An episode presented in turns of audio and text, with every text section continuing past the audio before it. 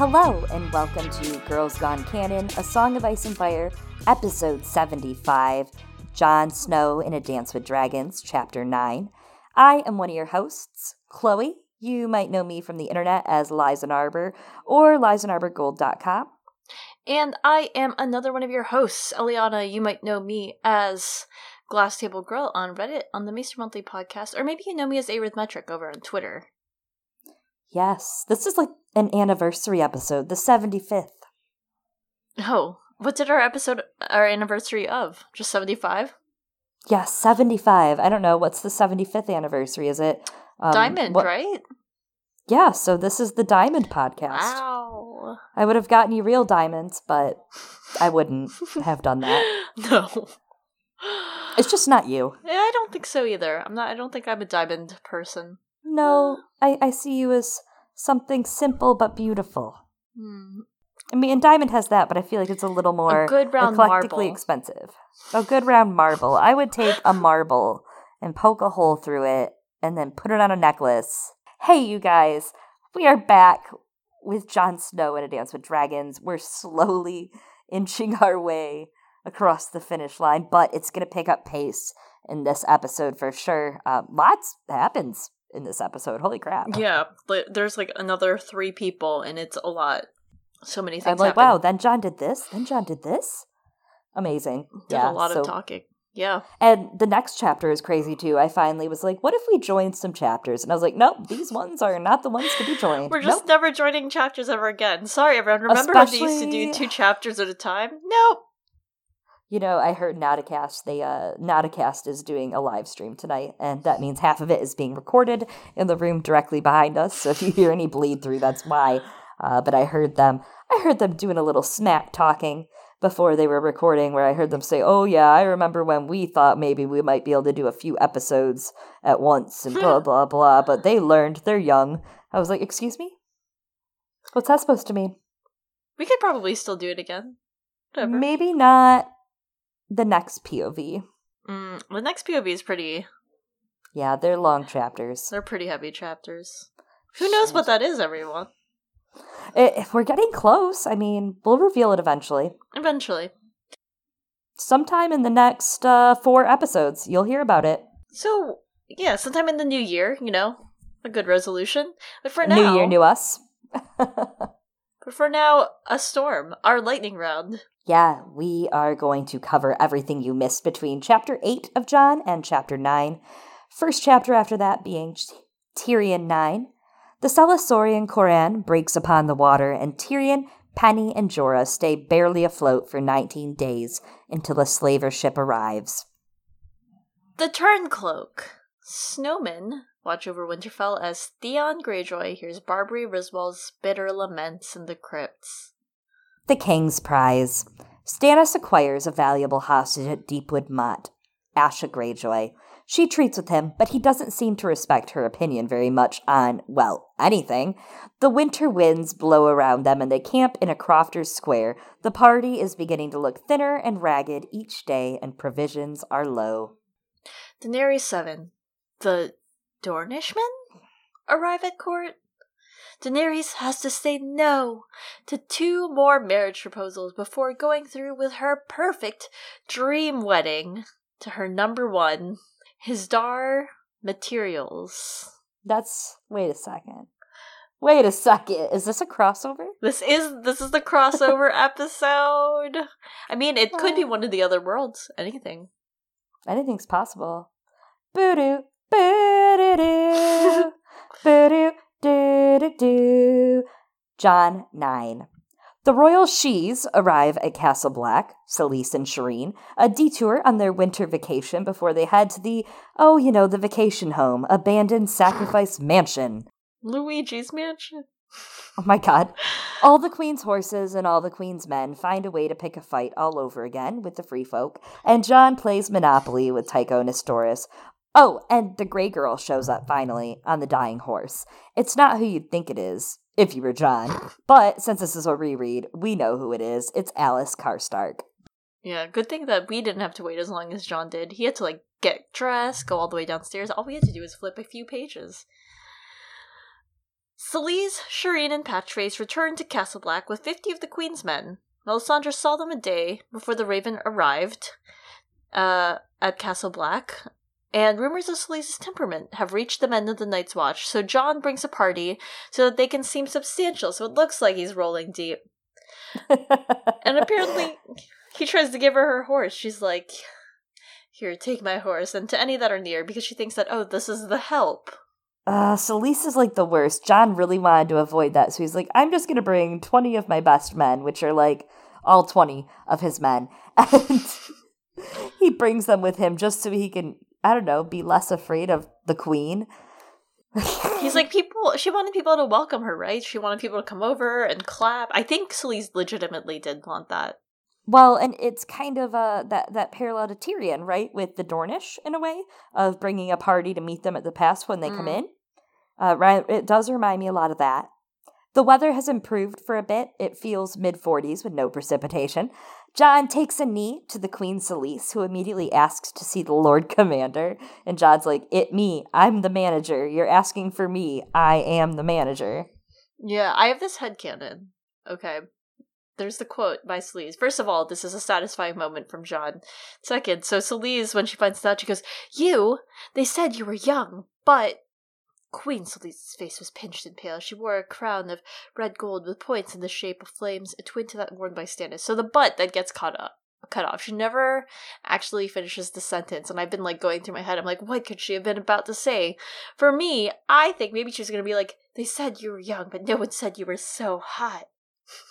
Yeah, like they said you were young, but no one said your butt was so small and tight. and it's like, chill the fuck out, Selyse. Yes, he's young. mean, thirsty bitch. She only gets laid by R'hllor. Oh, yeah. Pretty much. I mean, pretty much. God. Uh, I, I think it's. I think the god, R'hllor. Oh, God. R'hllor. one god, one realm.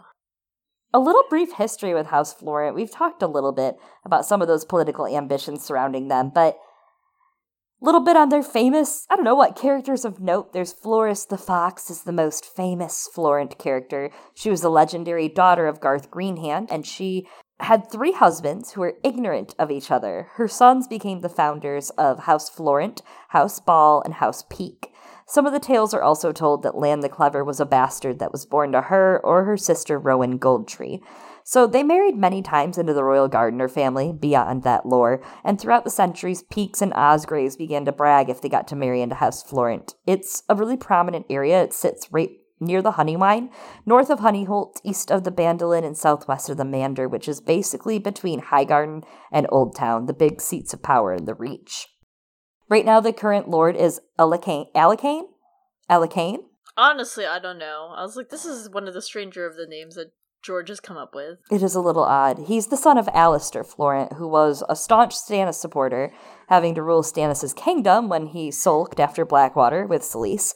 Uh, Alester, if you remember, goes behind Stannis' back to make peace with the Lannisters, going so far as to leverage Shireen in marriage to Tommen, exchanging Stannis' claim to let him be the Lord of Storm's End in Dragonstone. Uh, but he's discovered and is imprisoned in Dragonstone with Davos and later burned by Melisandre in a feast for crows. Alekyne, his son, has fled to Old Town, and Brightwater is currently being held by Sir Colin Florent, Alester's younger brother. In A Feast for Crows, Garlan was planning to attack Brightwater, as he was rewarded that from the Blackwater, but he gets sidetracked by the Ironborn taking the Shield Islands. You'll remember we discussed just a couple episodes ago that Stannis and Selyse's match worked great politically. If only Robert had any issues with the Tyrells, he could put Stannis and Selyse in place to quell any sort of rebellion or control the Reach. Renly's marriage into the Reach, though, now makes so much more sense, just aesthetically speaking, marrying Stannis to a Reach girl is like what? Like a highborn northern girl, a Riverlander girl, Iron Island, something to bind him to the realm, but the Reach? Like Stannis is just sitting in the Reach with flower crowns in his hair, going, I guess I'd rather die. Jon Arryn thought this through, and like you said, they could uh, put them up in place of the Tyrells, but Stannis was also like, damn, why these people? You know? Right. And it's funny because the Reach, I was just talking with poor Quentin from Nauticast on this, and he was talking about how, like, the Reach on the surface is like that fake Aquitaine, but underneath it's like very much so, I don't know, plantation odor. Like it, Yeah. the crop and the wealth is there, but these are people that are willing to starve out the realm just Yeah. to gain more power. And because of that, they do have so much power, which is why I think it makes sense.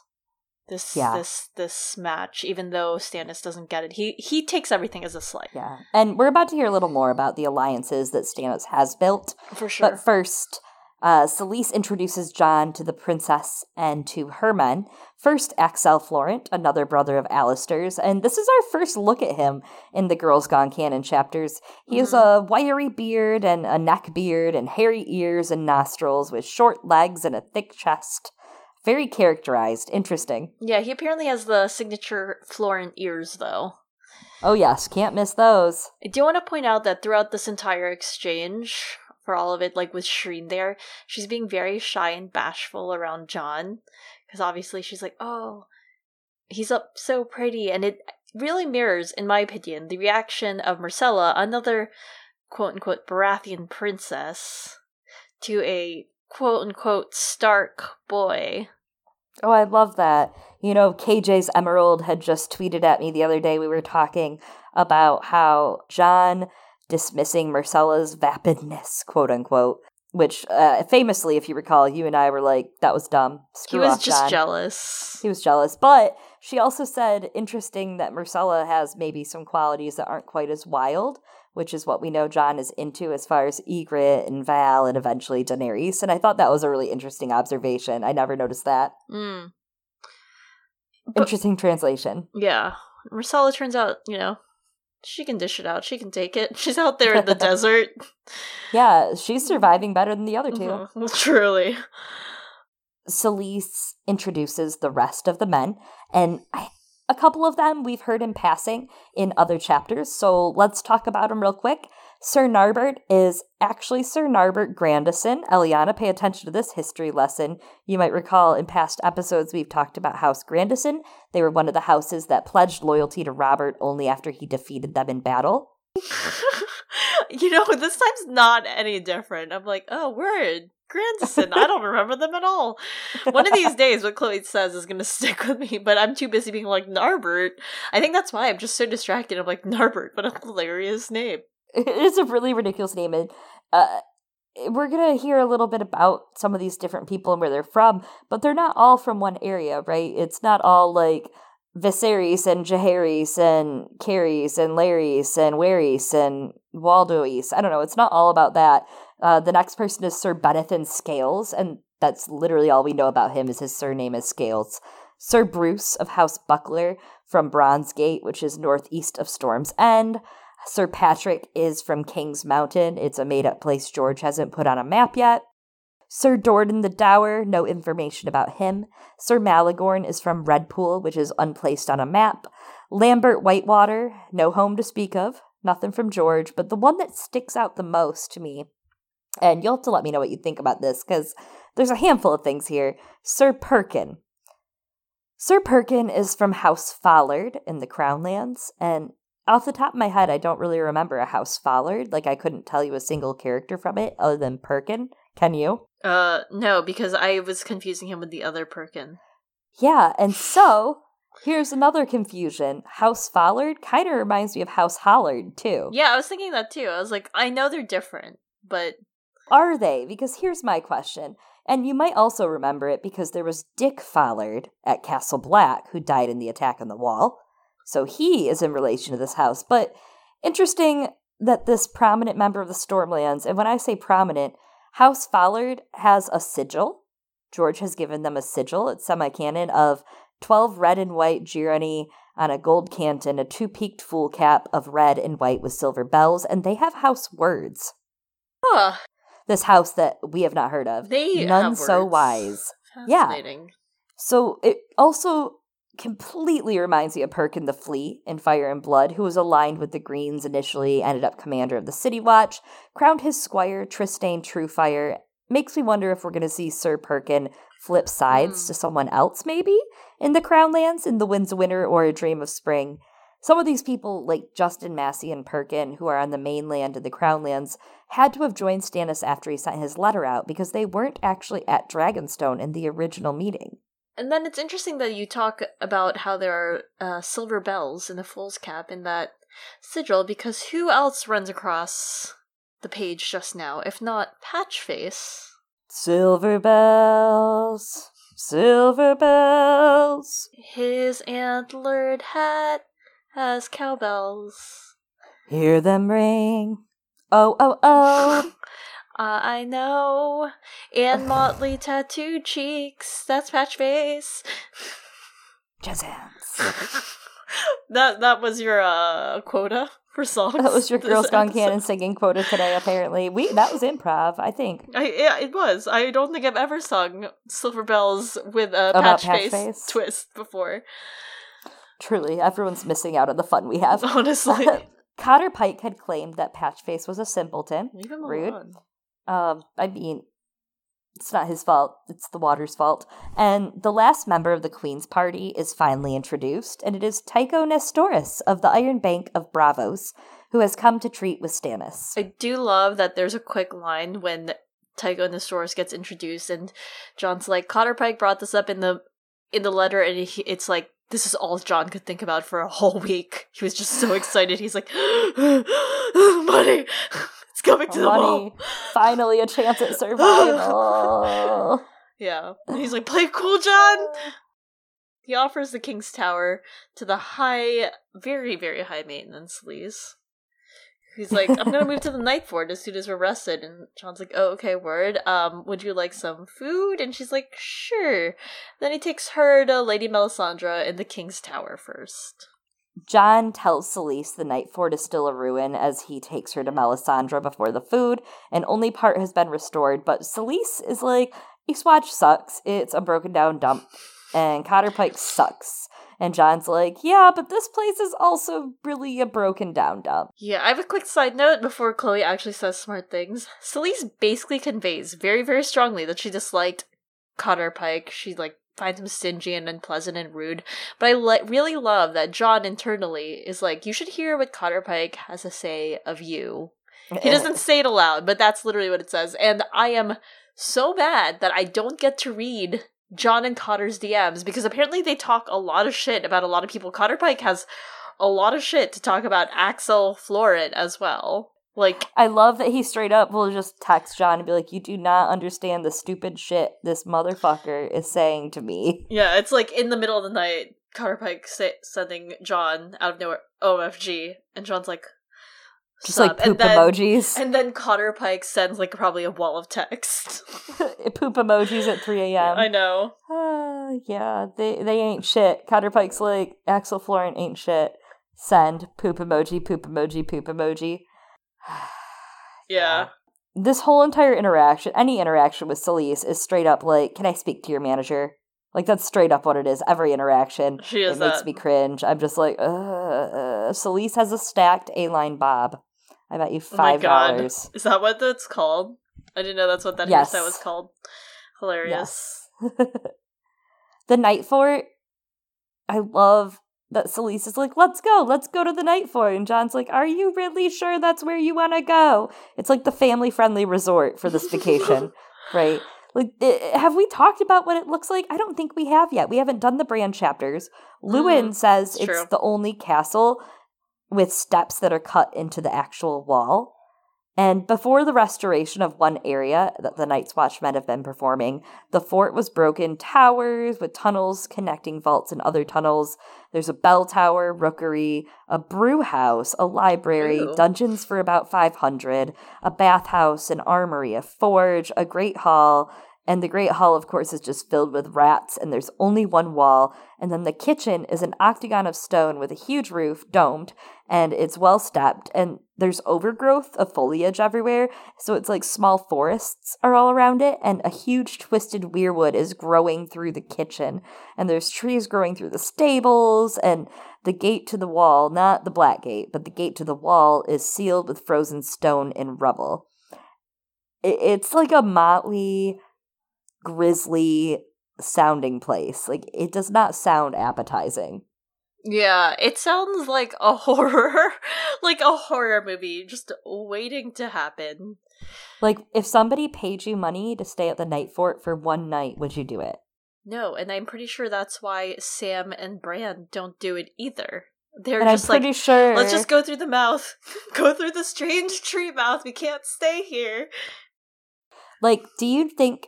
What do you think happens to those that stay there one night? Do you think they burn their daughter? No, they feed them to the strange mouth in the wall. Like then it opens up, it it closes its mouth, and there's no other side. It opens it again, and there's only darkness. Ugh, just like when Johnny Depp should have gotten eaten by that bed in Nightmare on Elm Street forever. I don't think I watched that movie. Too So- scary. There's this quote from Meera Reed and Bran in A Storm of Swords 4. It is only another empty castle, Mira said as she gazed across the desolation of rubble, ruins, and weeds.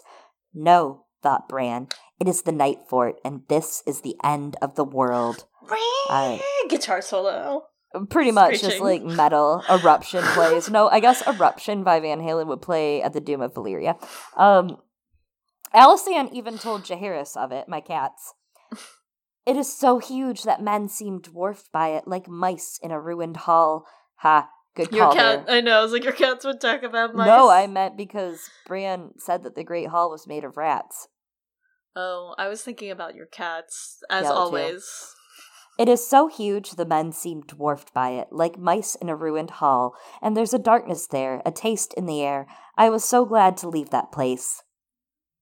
There's just so much context in the books and so many things that have happened at the Night Fort that it's not a good place, right? Like, good things don't happen there. No. It's where the Night's King reigned, where the Rat King served his prince and bacon pie to the Andal King, where 79 sentinels stood their watch. Danny Flint was raped and murdered here, and King Sherritt called his curse down on the Andals of old. Simeon Star Eyes saw his hellhounds fight here. Mad Axe walked the yard to butcher his brothers in the dark. If that's not some foreshadowing, I don't know what. Arson Ice Axe was sealed into that wall that His we name talked is about too. Arson. Like, what Yes. do you all want? I like how there's Mad Axe and then there's Ice Axe. Yeah. Uh, I was also thinking, is Mad Axe like a Mad Max or like whatever riff? Hmm. I don't know. Yeah, yeah, I see that. could Okay, be. It could be. Anyway, yeah, it's uh Sleaze. Read a history book. This is terrifying and terrible. Why do you want to stay here? I do think coming back to Alice and you're saying though, like Sleaze's reaction is kind of remarkable in the context, um, because her reaction to the Night's Watch is really quite ungrateful. She's very outspoken about how unworthy the Night's Watch's accommodations have been for her, knowing what they've been through just now, you know, knowing that like they came up here because they were fighting for their lives and because they were protecting the realm. And honestly like she's pretty insufferable. Like Alysanne is also given quite modest accommodations and she remarks it and she remarks upon it all with such grace. And she was like an actual queen. I'm throwing the shade. Sleaze you're not a real queen okay? Yeah. uh, Alysanne had a dragon, and she lived in the splendor of King's Landing, and again had a dragon, and she was used to far better than Sleaze. And she graciously tells the Night's Watch, she's like, "Everything is perfect. This is amazing. Thank you so much." And like means it from the bottom of her heart, or at least conveys that, whether or not she truly feels that way. And rather than diminishing the Night's Watch, she does what she can to try and bolster it. Yeah, uh, she's. And watching even the way that their quote unquote court behaves, um, it's just like this very stunted, dark, twisted version of a court, right? You have their fool is Patchface. Like, this is already very much like a. Um, oh my god. Gory. It's like a, a gory piece, right? Like, you have the little girl with the scaly face and the gothic black clothes, and I don't know, like, I'm seeing like an Edward Gorey slash Nightmare Before Christmas esque rendition of these people showing up at Castle Black. And it's important to think about for Stannis and his cause, which it, it it's weird to talk about him so much when he's not here for once. I'm sure he loves it from afar, wherever he is, sacrificing his daughter. But he's not really on a hero's journey, is what we know to be true, but we're deceived by that. And it's interesting taking it into context with what we might see for other characters going forward, but especially now that I'm rereading it and just understanding him more, all of his various followers and people that believe in him for being a beacon for change or hope are following him on the whim that he could be the last one to possibly make a change. But for him, his hero moment in his mind is being the one true king, Mm, no matter yeah. what. It's not about the White Walkers, it's not about the others. They're an enemy to vanquish to prove himself to his dead brother, who didn't give him the acceptance he needed, or the time of day, and to his dead parents, who are probably why he needs that acceptance from his dead brother, who didn't give him it either. You know, like, sounds like this might be a thing.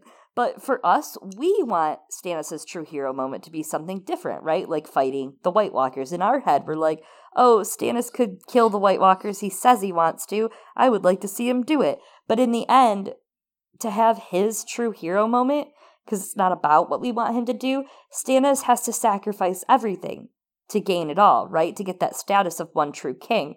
And not to totally pull the Thanos snap, but Shireen is what he has to sacrifice. And he goes so far, and that's the line he crossed. And that's the difference between the hero story and the villain story, right? Like, when do you find that line? When do you cross it? And Yeah. when is there no coming back? And the Night Fort completely represents that. It is this hopeless fortress, Jon says. It is a fortress, not a castle. Mm. Like you said, it's about that line, and I mean, maybe his hero moment, or what what we're going to be deceived into thinking it is, right, is him taking back Winterfell, Mhm. right, defeating Ramsay, Absolutely. and then you realize, oh, he didn't, like you said, necessarily do that for heroic reasons. He did it because he's he thinks or desperately wants, even though he says he doesn't want it, to be the chosen one Yeah. um, because again, he has daddy issues that are also tied up in his brother issues. Uh, life's hard. Selyse, though, does not find Eastwatch very safe for Stannis' heir, Shireen. Wow!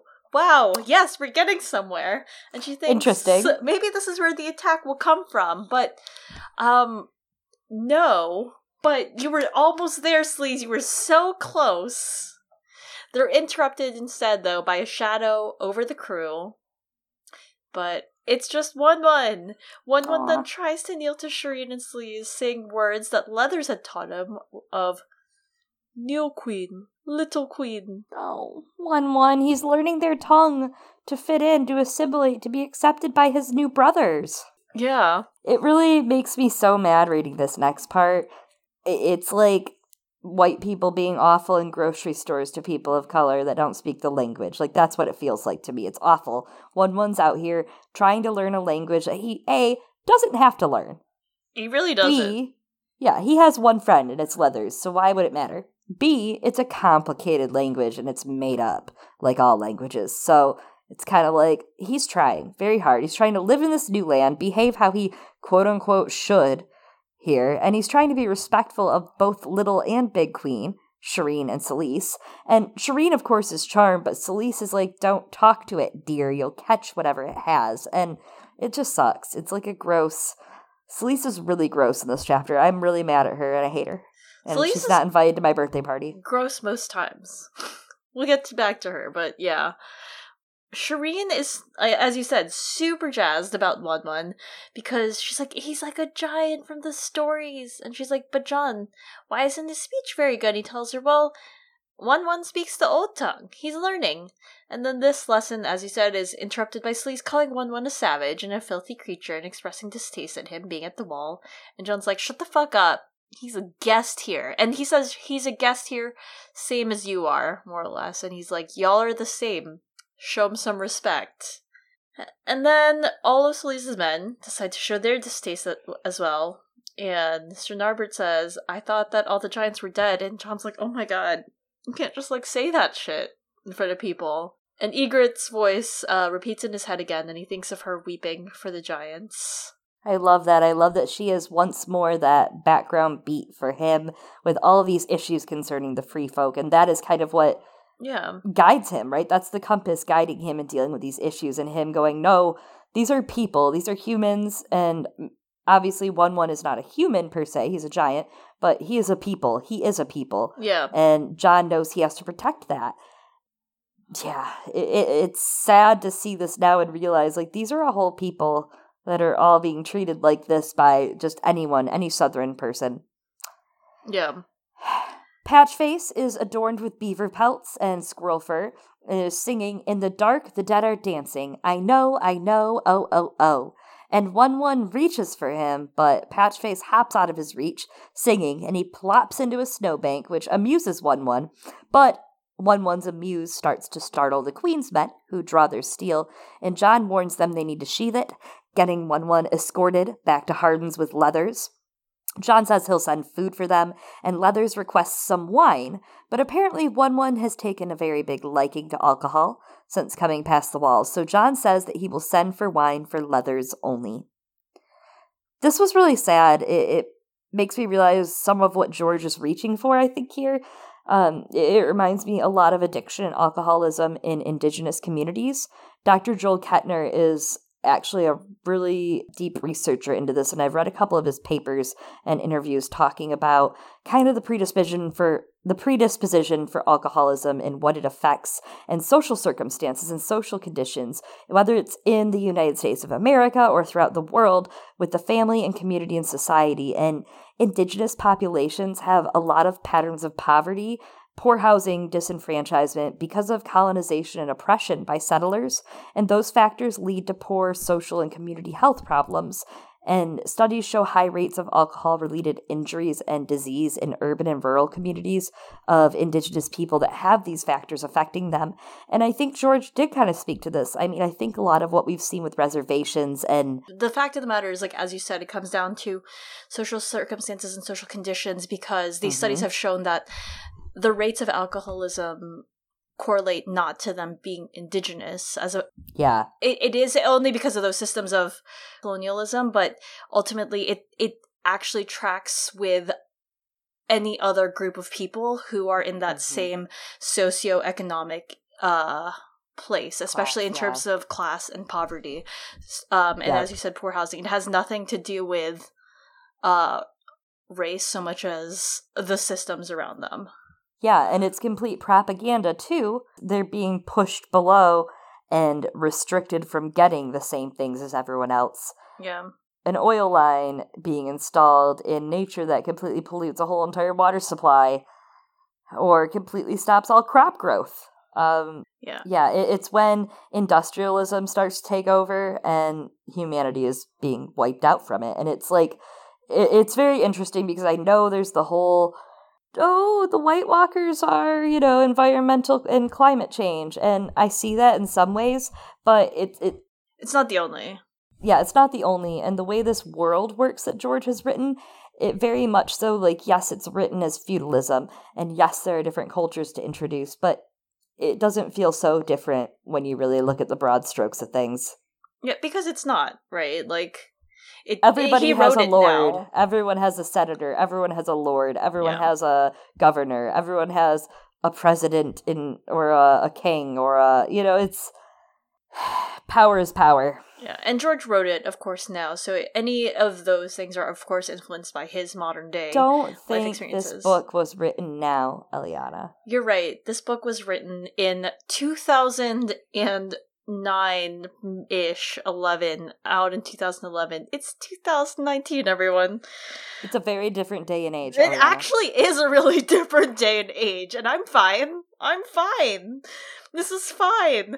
Jon speaks to the Queen's Knights in his father's words that a man shouldn't draw his sword unless he means to use it. True. Sir Patrek talks back to him saying like i can't believe you're keeping these and in his words monsters as pets and jon's like they're not pets. Okay. Uh, you're the one with the fucking Patchface. Okay. Uh, guest right is sac- sacred here, and Wun Wun is to be treated as a guest. Patrek asks Jon if he means to offer the others hospitality as well, and then he escorts the queen to her towers, who leaves rather coldly for such a hot burn. Thank you. Thank you. Speaking of burning, uh, the flames on Selyse's crown are the warmest thing about her. I love that line about Selyse. Yeah, Selyse is pretty terrible, there's a lot of good lines about her. In Ned Stark's chapters, which we, you know, covered a long, long, long time ago, and by that I mean apparently 75 A Song of Ice and Fire episodes ago, we talked about the imagery around Cersei and how before Ned confronted her in the Godswood and realized that her eyes burned, a lot of the language around Cersei was portraying her as this really cold woman, as an ice queen, but then we saw that turns out she's fiery and very wrathful. Anyway, George seems to do something here, I think, uh, that is similar, but he's shrouding Selyse with irony by having these lines about flames and, and her worshipping a red god and all these things, but that the warmest thing about her is only the flames on her crown that she is also seen as an ice queen, but now she's here at the wall. And just as we saw that Cersei was beautiful on the outside, but rotten and ugly on the inside. Uh, and just as we saw the opposite of that with Brienne, right? She's mockingly and ironically called the beauty by people because she's just not physically attractive, but on the inside she's beautiful and the truest knight.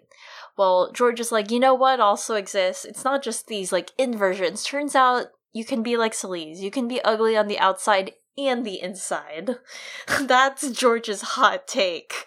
Uh, unlike Selyse's daughter, who John describes as homely, uh, she's considered ugly by many, especially because of her grayscale.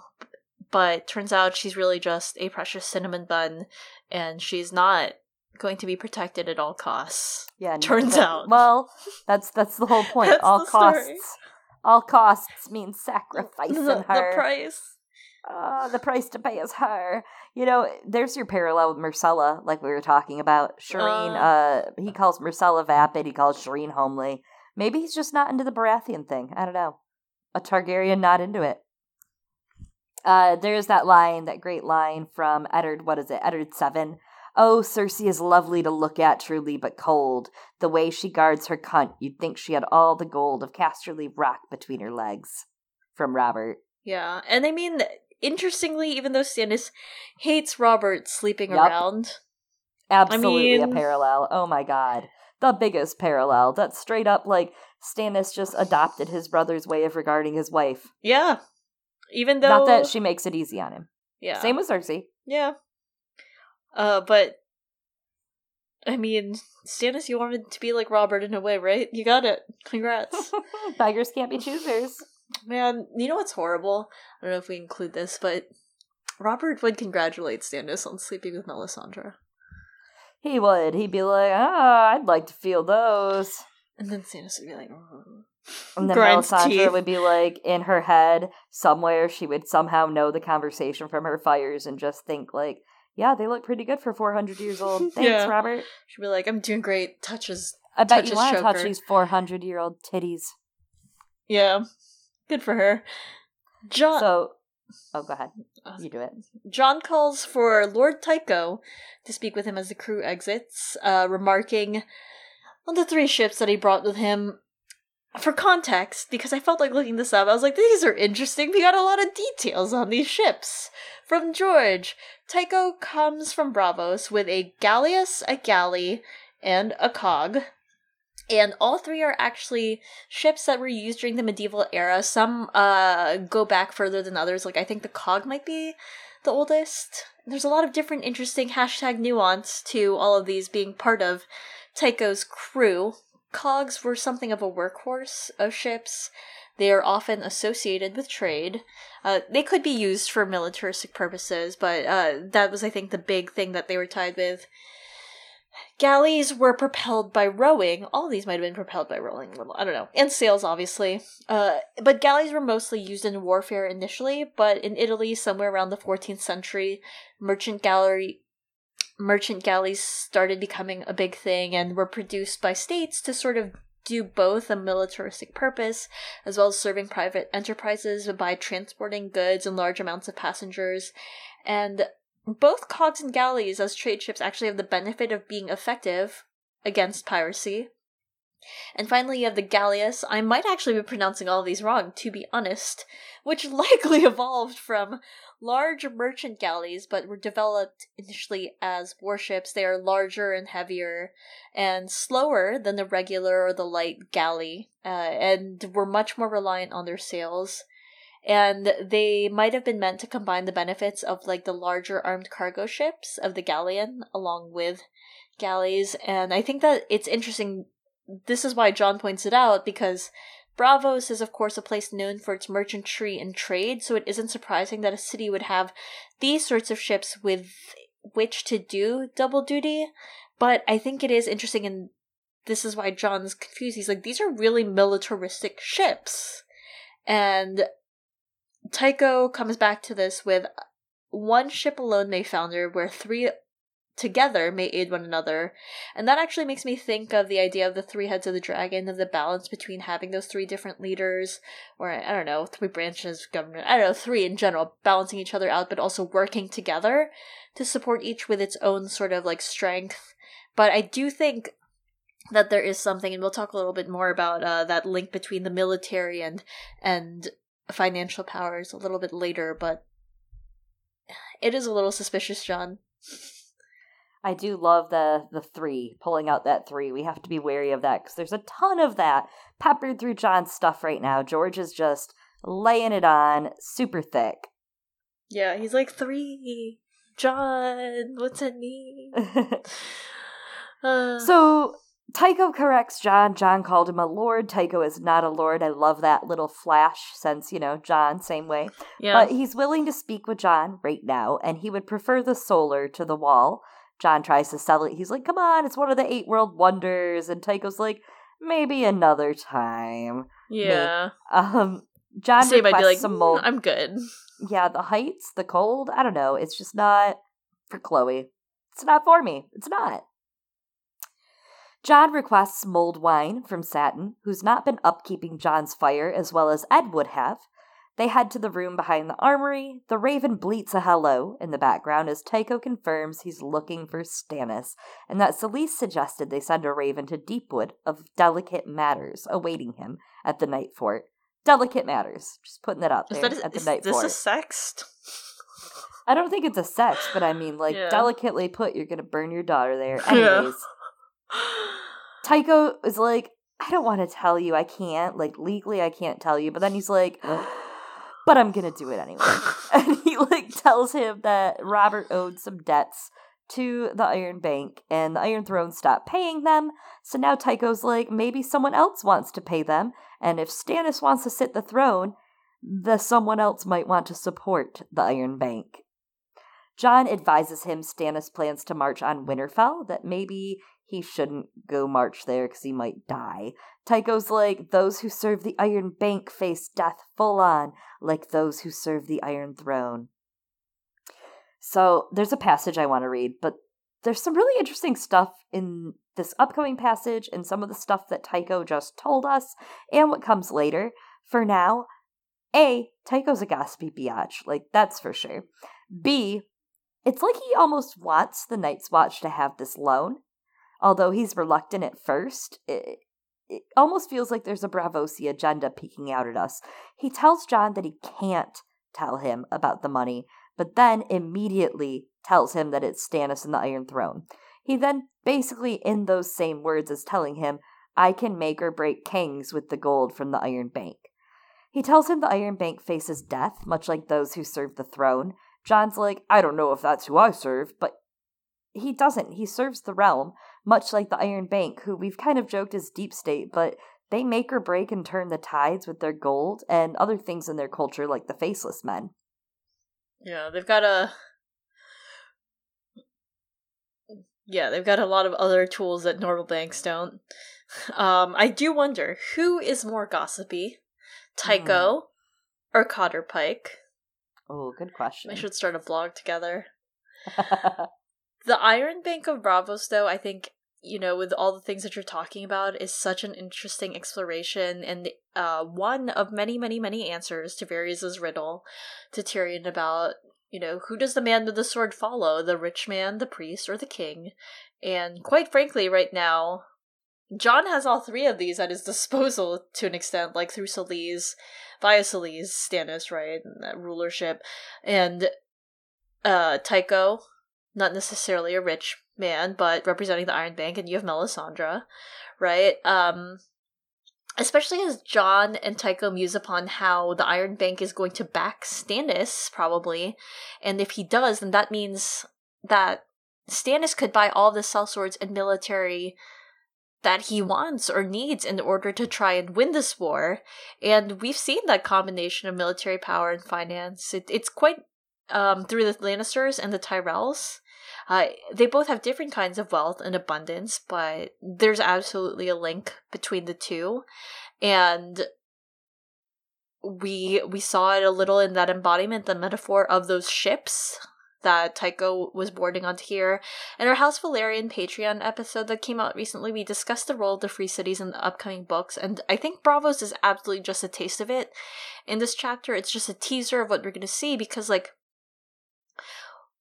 yes, Braavos can make or break some of these kings here, but there's going to be one contender for the Iron Throne that will be backed by one of the wealthiest men in the Free Cities who has a lot of sway there, Illyrio Mopatis in Pentos, and I think Illyrio's coin is going to be a huge driver for success for Fagon and bringing in a lot of military resources, uh, bringing other other uh, kinds of resources, especially as winter starts rearing its head because I'm not sure that also everyone in the Golden Company is like here because they're just like really bought into the Blackfire vision on the mm. throne. I, obviously, some are, but some are like, I needed a job. And yeah, I mean, some are just broken men that go from lord to lord. Yeah, or like not necessarily lord to lord, whoever whoever pays, or they're just there hanging out. And losing Illyrio's money can end up being a big game changer as well. We've already seen that Daenerys uh, breaking the slave cities apart has had a toll on the Essos economy. Uh, and I mean, maybe you shouldn't have built your economy on the slave trade. That's just like my take. But anyway, it's highly likely that Dany is going to end up turning on Illyrio's and perhaps even all of Pentos uh, when she finds out what Illyrio did, but also because if she throws in with the Tattered Prince, because Barristan was like, I made a deal while you were gone. Didn't I do good? I did it. I ruled, right? I love that Dany has to come home to all these messes and just be like, feel like this you did what, what happens when mom leaves to burn the cows. Yeah, she's like, oh my god. It's just be like, Barristan, you tried, I guess, but what the fuck? You guys trashed the house. Basically, she's like, oh my god, this vase was really important to me. Um, and by vase I mean peace with Pentos.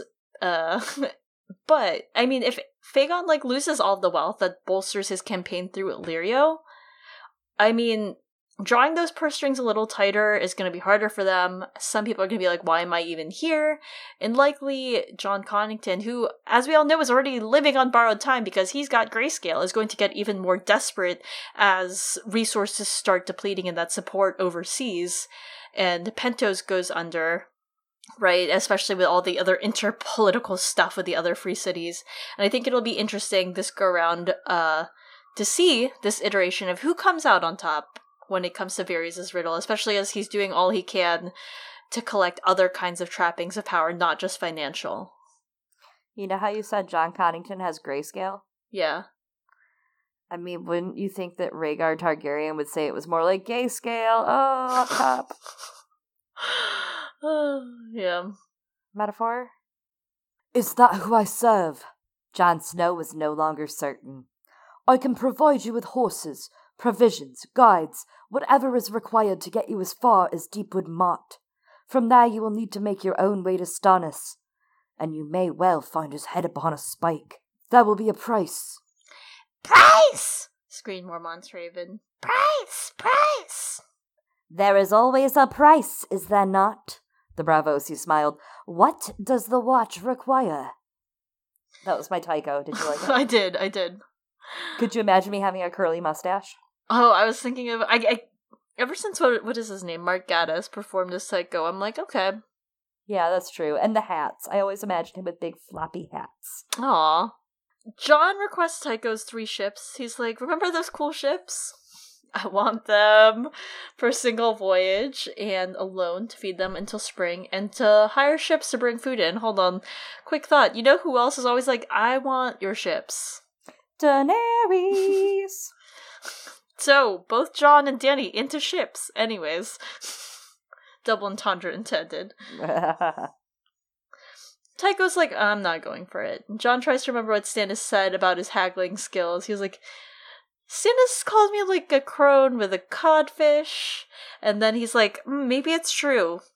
Someone was joking once that I was uh, fathered on a fisherman. On someone joked once that I was fathered on a fishwife, and that is one of the red herrings that George places in this ah. book.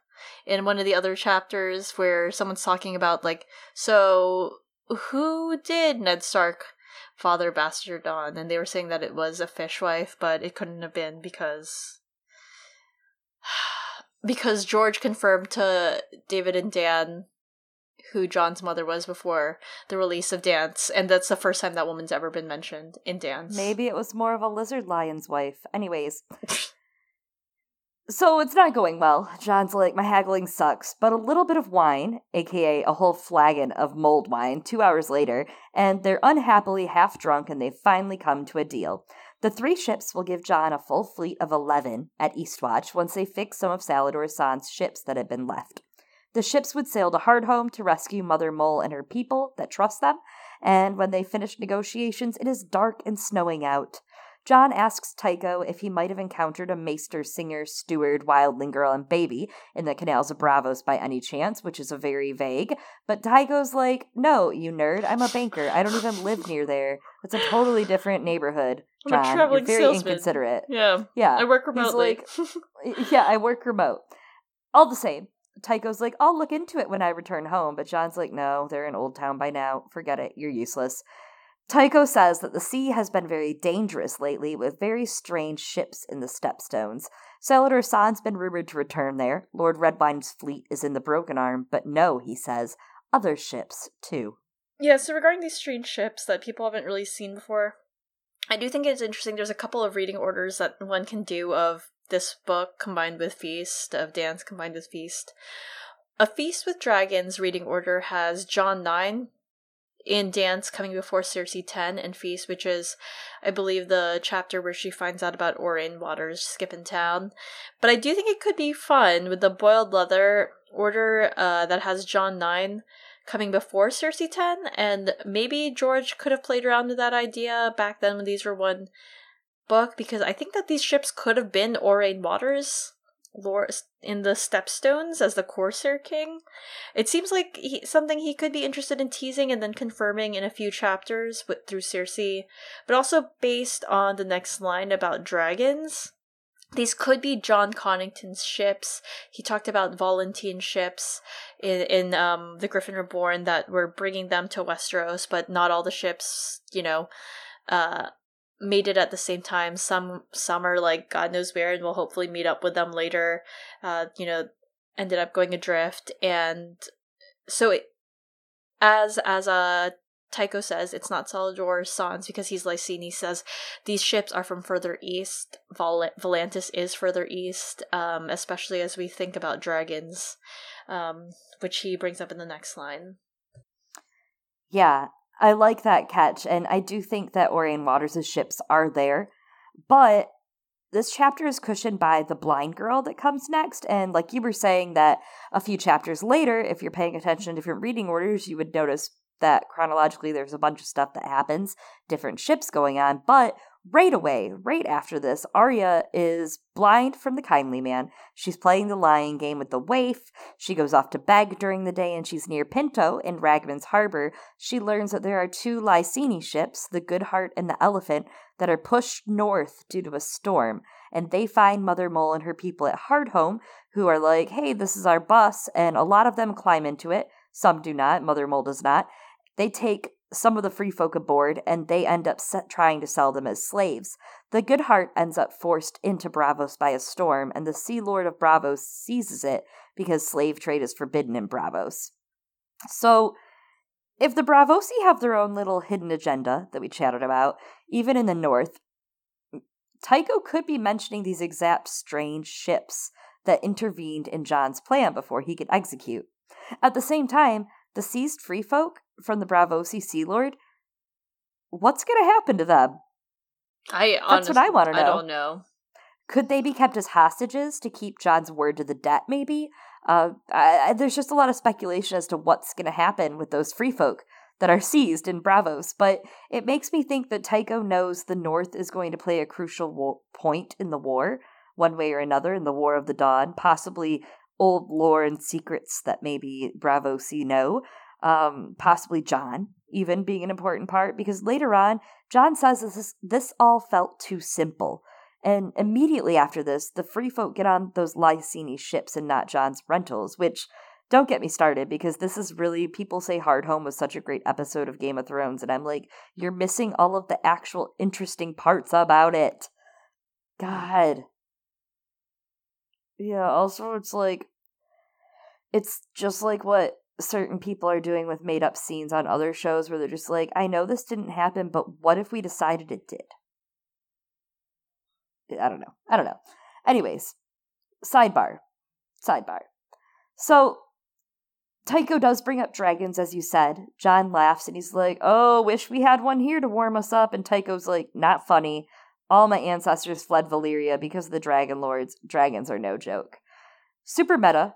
Uh, the dragons are no joke, but in the universe, they really aren't, which is why the Braavosi broke away on their own to create their weird art oyster world. And I wonder if Tycho and the Braavosi deep state intel chain know this whole Song of Ice and Fire shit, right? Like, know of info about the dragons need to be there to defeat the others, or they know they're coming, you know, because they're like all knowing death servants. And they understand death, which it's like it's the whole thing. Only those who accept death can learn to understand it, blah, blah, blah.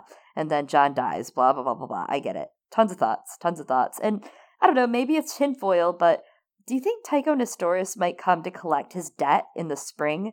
But maybe it's more like a faceless man debt. Like sometimes it's not just gold, sometimes it's more than gold, right? Something important to you. What if Tycho tries to get Jon to pay his debt by killing dragons or something? Yeah, and he's gonna be like, no. Yeah, and then maybe he sells that right to someone else who wants the land. Yeah, or they tell him again they have Arya, which they kind of do, but also she's gonna be like, mm, "Fuck this." Yeah. Um, I think that this idea of the free folk who are being held there you know, if they ever make their way back north, there's like a million different ways for Arya to get back to Westeros. This is one possibility, you know, in their exchange and being returned north. Maybe this is a way that Arya gets over there. There's a million Ooh. different possibilities. And then she's like pretending to be someone else, and then she goes and she sees Jon hanging out with Jeyne, pretending to be her, and she's like, What the fuck is this? I, I leave like for two idea. seconds. I like the idea of Arya, very Nymeria esque, leading mm. free folk home. Oh, I figured she'd home. be sneaking along. Oh, with uh as part of it, but yeah. I mean that too, but I guess either way, I like the idea of her bringing like a people to home. I yeah. thought that's kind of neat, very Nymeria esque. That's yeah. a cool kind of theory. I don't know. I don't know. I like it. I don't know. There's a million different ways, all of which are probably boats. But yep. as as you've said before, a wise woman once said that Arya was coming back to Westeros on a boat so this is one of many boats. Tycho says that lending gold to people gives him an appetite. He's like, feed me, Jon," And Jon's like, all right, we're gonna go to the hall and has Satin fetch them some food. He's like, you know what? We might as well break bread while we're here. Let's just do it. The cellar is crowded, and most of the men on duty or off are here to eat, and some new people keeps everything very exciting for Jon. Maybe it's not always excitement he wants, but whatever. The Queen and Shireen, though, are notably absent, but some of her men are here, like Sir Brus, Sir Malegorn. Yeah, it's like when people from corporate visit and no one does work because there's just jolly good jokes happening. This happens at my work sometimes. So I don't know if you've ever had this happen, but I've definitely had people show up from corporate and it's like, oh, hello, this is what we do every day, and now we're going to talk for six hours. It's very crazy. It's very crazy. No, that doesn't happen to me. Ugh, lucky. Some of the Queen's ladies are seated together. They're being attended by serving maids and some male admirers. I'd love to theorize about who her ladies are because, I don't know, there's a lot of stipulations surrounding like her ladies. So a lot of the lords and knights and men with Stannis are single and looking for glory and say, their reward. to mingle. They're Pretty not. much. Kinda. I mean, they. Uh, uh, uh it's funny because a lot of them are just Southern guys, and they're definitely up there. Like, oh, turns out we're really racist, and it turns out all the single ladies are wildlings. Yeah, and it's like this is not going to work out well for you. you think it is? Well, And they do try. I mean, like that's the thing is the next chapter when Alys Karstark gets married to a very mysterious, handsome beau that we don't know until about halfway through the chapter who it is. Uh, it's the Sigorn. Uh, but until Alys marries Sigorn, like that sets off a bomb, and all of a sudden they start making these marriages. And it's very much so like what we see in Cregan Stark going south in The Hour of the Wolf in Fire and Blood, and Alysanne Blackwood saying, you know, like, hey, we got to marry some of these people off because there's no castles in the south anymore. A, Aegon, his whole crew was just stomping up and down the Stormlands right now, right? Because Stannis just like left his house there unprotected. That's what you do when you leave your fucking front door unlocked. People are going to come in, Stannis.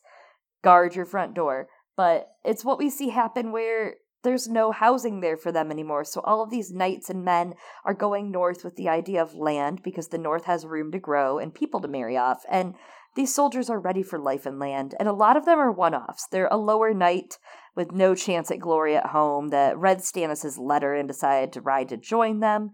The Stormlands being broken apart, most people in places like House Stedman were captured at Blackwater and extorted into fealty to Joffrey and they also voted Renly first, so let's not get it twisted. But uh, the Wilds are loyal, although the Lord is older. Maybe a granddaughter or daughter might accompany them. Lady Shyra Errol supported Renly first, then Stannis, but she dies and Lord Sebastian rules.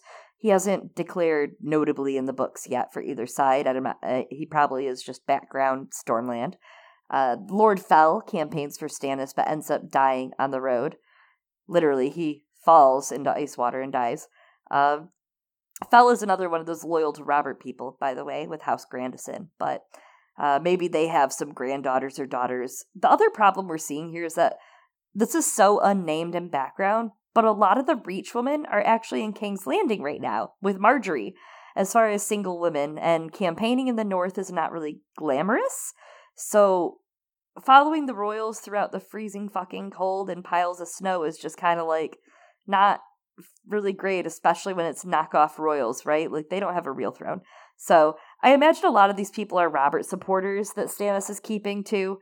I think a woman from House Massey wouldn't be outrageous, especially when you consider Rhaenyra had Elinda Massey as a lady in waiting, and Eleanor Massey was a marriage candidate for Aegon III, and Tristan Massey was Master of Laws to Aegon I. I also imagine for Selyse's ladies in waiting, she wouldn't suffer a younger girl right? She'd want someone who knew what they were doing. She seems like a severe woman, and I can't see anyone below 21 years old helping her very well or lasting long enough. Yeah. Um I want to come back to the point that you were making about Stannis taking no no. About Stannis's home, and by that we mean Storm's End and Dragonstone, all of those being taken because he's left no one there because we see that actually being the issue a, a little bit later in this chapter as Alys Karstark explains what ha- what's happened to Karhold. She's like, "Yeah, as you said, all these men were like, yeah, we're gonna just go. It's gonna be great. We want glory. And that's exactly what happened with the Karstarks. She's like, one of you should have stayed here. Um, but all of her brothers were like, no, we're going south. We're gonna, we're gonna fight. It's gonna be rad. And two of them died, and now Harrion's, uh, being held as a prisoner. So shit's going great. And she's like, great thanks a lot, everyone. And um, I think that this is part of the thinking beyond like other magical speculation or whatever behind why there's that saying there must always be a Stark in Winterfell right because they realize that this is absolutely a possibility when you don't have that held and honestly if not for Theon being let into Winterfell because he knew it so well and kind of snuck in because they also liked him uh, because they grew up with him. They didn't like him like a super lot after all this, right? Like this this is why you do that. You leave someone there who can inherit it so that you can't have what happens with Karhold or Storm's End or Dragonstone happening. Yeah, uh, or Winterfell being yeah, sacked but, and given. And that's a weird. No, you're right. It is a one off. Like there were there was a Stark there, but there it also two. was like weekly there. Yeah, but like two half Starks because they're literally the size of half of a Stark don't count as one Stark, Eliana. Mm, I don't know. If you put them in a trench coat. If you put Vincent Rickon and Bran in a trench coat, A, Rickon's gonna get injured.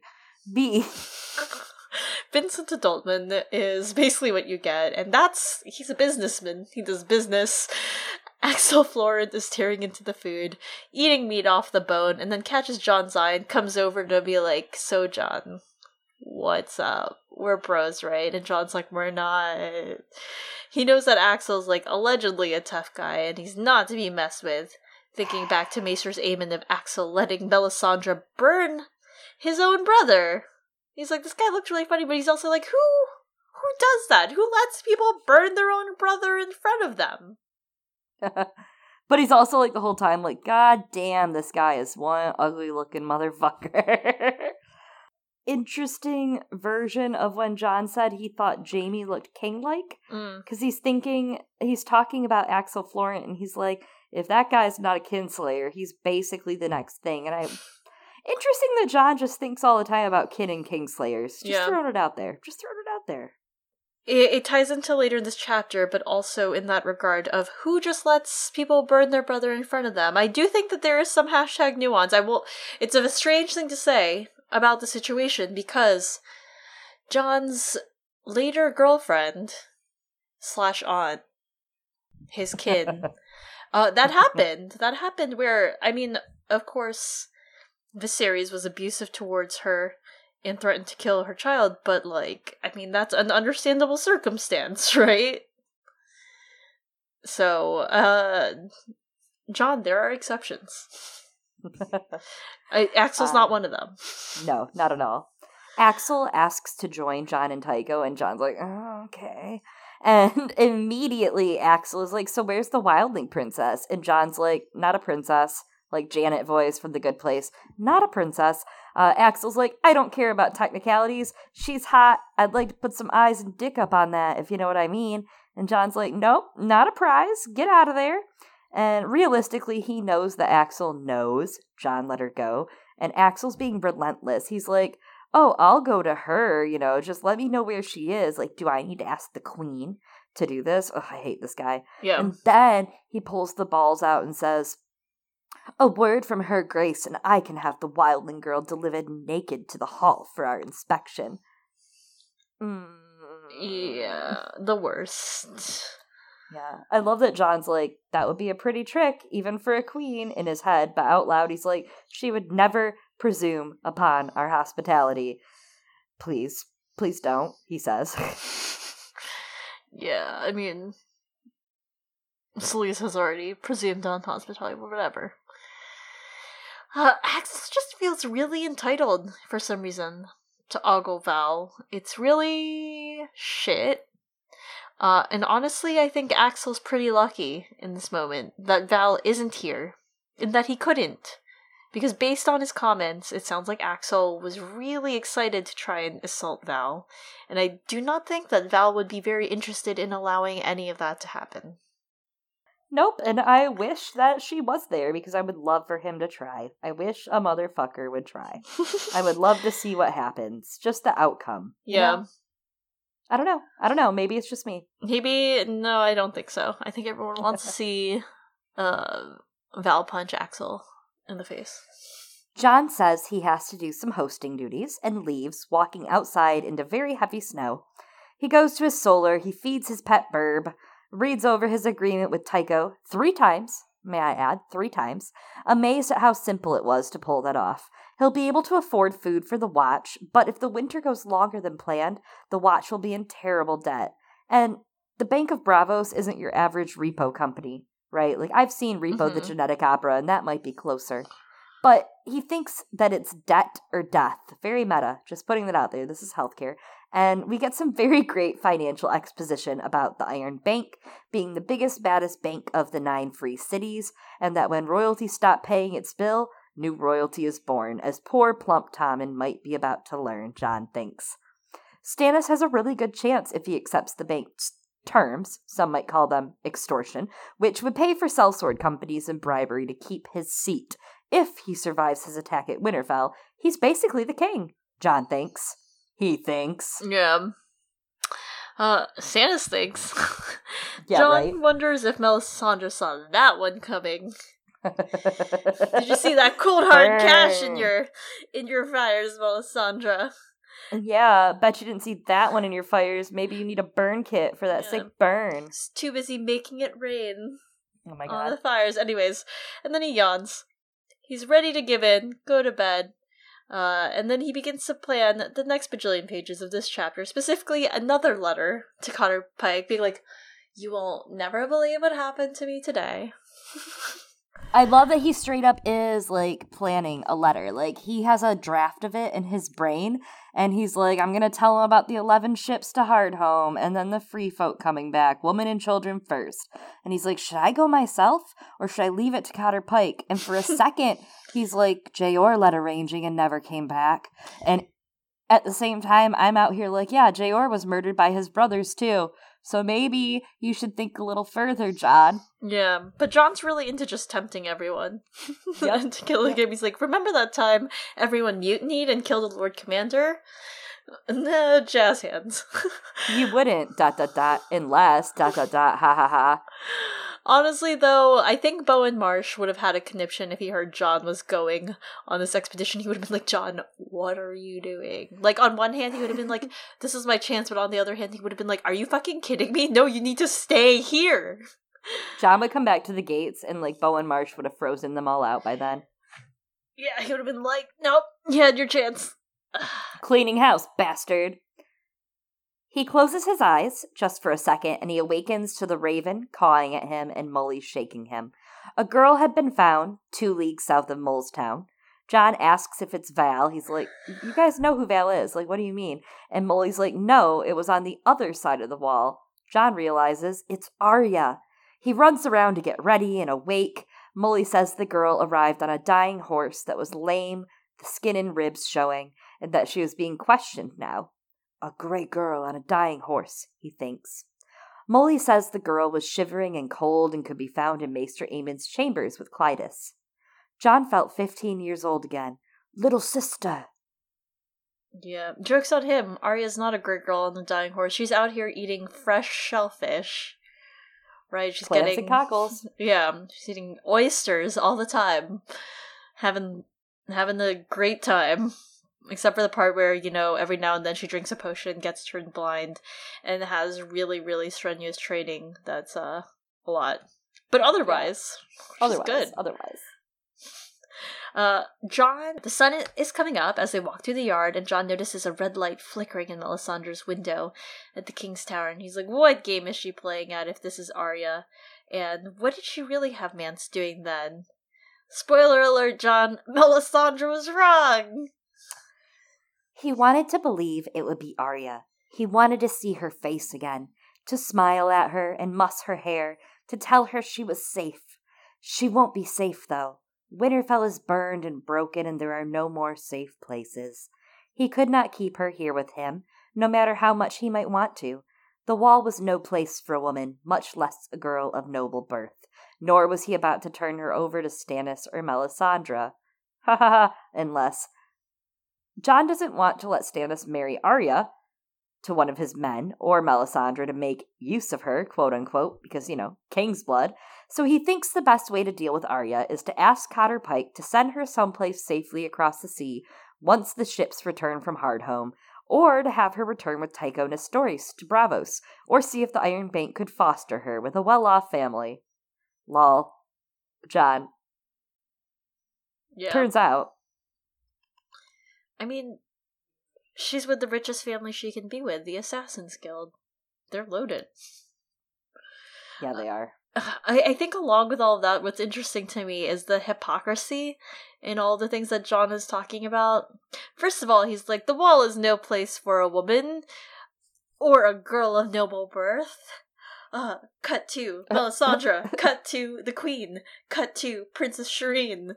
Second of all, uh, the idea that he doesn't like Stannis marrying Arya off to one of his men and quote unquote making mm-hmm. use of her because I'm like, okay, interesting, Jon, interesting. Considering this is exactly what you start doing in the next few chapters, and with Alys Karstark nonetheless. Yeah, it, it's not like personally, I don't have a problem with it. It's just I see how everyone else has a problem with it. Yeah, I see how everyone else has a problem with it. I'm also like, Jon, Man, you were really out here judging Stannis for that, and yet here you are. Here All those vows, are. they make you swear and swear. And he's like, but I'm going to make everyone else swear and swear some marriage vows. he begins to plan Arya's brand new life, and he thinks of what sort of silver he would need to provide her since A, he's rich now, and B, she's just a child. She can't take care of herself. Cut to Arya in Braavos right now. He heads to Aemon's chambers, and the steam within the chambers almost blinds him as he opens the door. He steps over a puddle of damp clothing and finds a skinny brunette with brown hair and a long face. But it's not Arya. Too old to be Arya. Wrapped in a wool cloak, the girl sleeps at the fire, having had some bread and broth. She awakens, and they tell her she's made it to Castle Black. She's 15, a woman grown and flowered, and she does look a bit like Arya. Jon says he's been told she has asked for him, and he says that he is, and she interrupts him and says, Jon Snow, we're tied by blood. She's really into reiterating this idea and calls him kinsman. And I, I think what she's pulling here, it kind of reminds me of Catelyn Stark at the end at the crossroads, bringing up all of these uh, vows. But here she's doing it as blood ties and calling Jon Snow kinsman in, store, in order to establish his responsibility to her. She's like, You wouldn't just let me go out there and die, would you? Yeah, it's very smart how she brings it up, and it does show a lot of Alys's sensibilities because first she frames it with her uncle Cregan chasing her to take her birthright to get her married off to him so that he can keep Karhold through their son. Uh, Jon, she tells him, has to keep him from taking her back to Karhold. And Jon's like, oh my god, it's on the tip of my tongue. You're, what's your name? And then he's like, oh, you're Alys Karstark. And she recants to him the last time he would have seen her, age six. She had Why would anyone Winterfell. remember that? People look very different after I 10 remember shit. years. And they don't have fucking photographs. Anyways. Eliana can see someone within a year and not remember them, so No, I might remember maybe, but I won't remember their name. I'll remember like everything about their life maybe. as you see them, you'll have a psychic vision and you'll be like, I know them. Like, that's so Raven. Yeah, I was thinking also that's so Raven.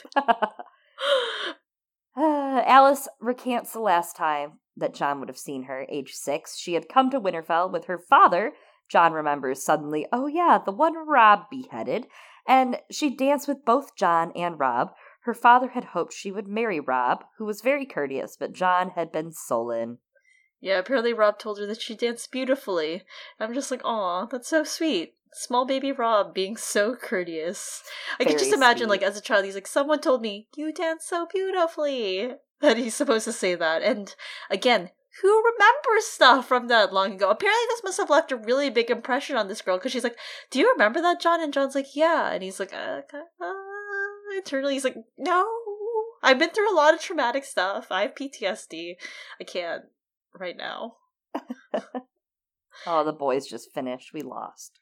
Alys says, Jon, you're still pretty sullen, by the way. And if you save me, though, from my uncle, actually my cousin, but we call him Uncle Cregan, I'll forgive you. He's like, okay. She basically reveals that, in a manner of secession, she's the next heir to Karhold. She was originally betrothed to Daryn Hornwood, but Daryn was killed by the Kingslayer in the Whispering Wood. Her father hoped to marry her to a southern match, but then Robb killed him, so now they're trying to marry her to Cregan. Alys doesn't seem to agree with Robb's sentence and asks if Jon and her have blood feud. He says no, they do not, so again, very smart. She certifies, good, we have no issue. And she says she did not know who to turn to but the last son of Eddard Stark. So I I like the way that this line is uh, portrayed because I think it's gonna be something we see again in the future. Alys says, "My father never bellowed like the Greatjon, but he was no less dangerous in his wrath. He is dead now too, though. So is your brother. But you and I are here, still living. Is there blood feud between us, Lord Snow?" And Jon's like, "Uh, when a man takes the black, he puts his feuds behind him. The Night's Watch has no quarrel with Karhold, nor with you." And she's like, "Good. I was afraid," and then like a bunch of other shit. But I did want to revisit this exchange because I think it reminds me a little of that uh scene in the award-winning HBO television series that these books are based off, uh, Game of Thrones. In Dragonstone, in the throne room, when Daenerys and Jon first meet, they talk about not wanting to judge each other based on the sins of their fathers or whatever it was. And I think that idea of there being no blood feud uh, is that, but I think so. I think we'll see this idea again there. The show was pulling from something we'll probably see, but you know, it's going to be better in the books. Oh yeah, absolutely. And there is that whole line that we get with Tyrion, right? Like it all goes back, puppets on their strings. Um Tyrion is of course very, very much so enwrapped in that sins of our father plot line and it, it all goes back to that wanting to be them but also wanting to be better than them Mm-hmm. and like we said that line where do you cross it jon is surprised at this from alys because karhold had declared for stannis but alice is like no no no no no they declared for stannis in hopes that the lannisters would kill her brother who last they heard was a prisoner in maidenpool and then they could steal the birthright from her once cregan got a child in her she says that he's buried two wives already and wipes a tear from her eyes, asking Jon to help her. She's good. Yeah, she's really good, like this bitch. Jon says these are matters for Stannis, not him, and Alys laughs in despair. Yeah. Uh first off I want to reiterate once more on the heels of all those Theon chapters that we did that Stannis is so fucking lucky that Theon showed up out of his camp to tell him all of this. Like holy shit. He lucked out so hard. Uh second, the line here that Jon thinks of is marriages and inheritance are matters for the king, my lady. I will write to Stannis on your behalf, but you know, I think that's really interesting, Jon. It's very interesting to me that you think uh, marriages and inheritance are matters for the king, because here you are marrying people off, marrying off Alys, things like that. Because guess what, Jon? You're gonna find out that you're the king. Snow, Ned. Snow. uh, yeah, he's just uh, taking care of his realm. Someone's gotta. Yeah. He's like, I serve the. Stannis sure isn't. She says that Arnulf plans to put a dagger in Stannis's back, that he's shackled up with Roose Bolton for gold and a pardon. Stannis is walking into a slaughter. Alys knelt before him, clutching the black cloak. You are my only hope, Lord Snow. In your father's name, I beg you, protect me. Okay, Princess Leia. I also that that's very true. Only hope, only hope. Actually, But- no. literally the only hope. But it does remind me of Ned a lot. Mm. Parallels to a couple things. Bera, when she begs for Ned's protection. I promise I haven't been with no one else. Uh parallels to Lyanna, having Ned promise her. And damn. parallels to Sansa too. Uh her wailing about Lady's death and begging her dad. Um, it reminds me of all those promises that Ned made to people to protect them and keep them safe. And that line was that line at night he dreamt of broken pl- promises and blood, or blood and broken promises, or whatever. That line is just so haunting. That is precisely how it makes me feel. Damn, yeah. Yeah, and here it's a little different. It's not protecting someone else. It it's her asking to be protected. Yeah. John does Yeah. okay. Yeah, uh, I think he really does. Uh, we'll talk. We're obviously going to talk about that all next episode because Yeah. next episode is the wedding episode. But The wedding. again, like, yes, he shouldn't have, but also, it's such a smart move politically. For a It king. saves everyone. Yeah, it, it- it's showing good rulership, and it sucks that we got to break an egg to make an omelet. oh my god. Jon's the egg. Why do we why do we pick omelets? I feel like there are other kinds of eggs that I like more. You know, we got to break an egg to make a steamed egg. Thank you. Thank you we for got to break an me. egg to hard boil it. Nope, that doesn't no, work. that actually you're right. That is the the situation in which it does not work. Well, that wraps up Jon 9 in A Dance with Dragons. We danced. There were dragons. There was Tycho.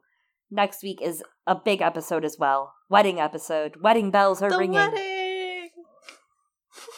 Yes, it is kind of the, the best chapter. I mean, it's like the last bit of happiness in Jon's chapters. Yeah, I mean, at least you know it doesn't sound like anyone dies at this one, right? I'm not mistaken. Well, it must be a boring wedding. Must be. It's alright. It was cute. affair. Ludicrous display. you could just walk right into the fire. Well, everyone, thank you so much for continuing to follow us with Jon. If you have any thoughts or want to keep up with our episodes. Uh, follow us on social media. You can find us at Girls Gone Canon on Twitter. That's C A N O N. Or maybe shoot us an email at girlsgonecanon at gmail.com. Hey, and make sure you're subscribed to us on the various platforms that we host our podcast on. We are mainly hosted at Podbean, girlsgonecanon.podbean.com. You can also find us on the Apple Podcasts, Spotify, Google Play, Acast, Stitcher, Overcast, you name it. And of course, we referenced it a little bit this past episode, but for some thoughts on the Free Cities, but especially on House Velaryon, we did just put out a Patreon episode on the House of the Seahorse, which was pretty close to the House of the Dragon. Not exactly the same, pretty different animal entirely, but still closely related. All patrons $5 and up get access to those special monthly episodes. Yes, and as always, I have been one of your hosts, Chloe. And I have been another one of your hosts, Eliana. Bye, guys. The wedding! And it's gonna be great.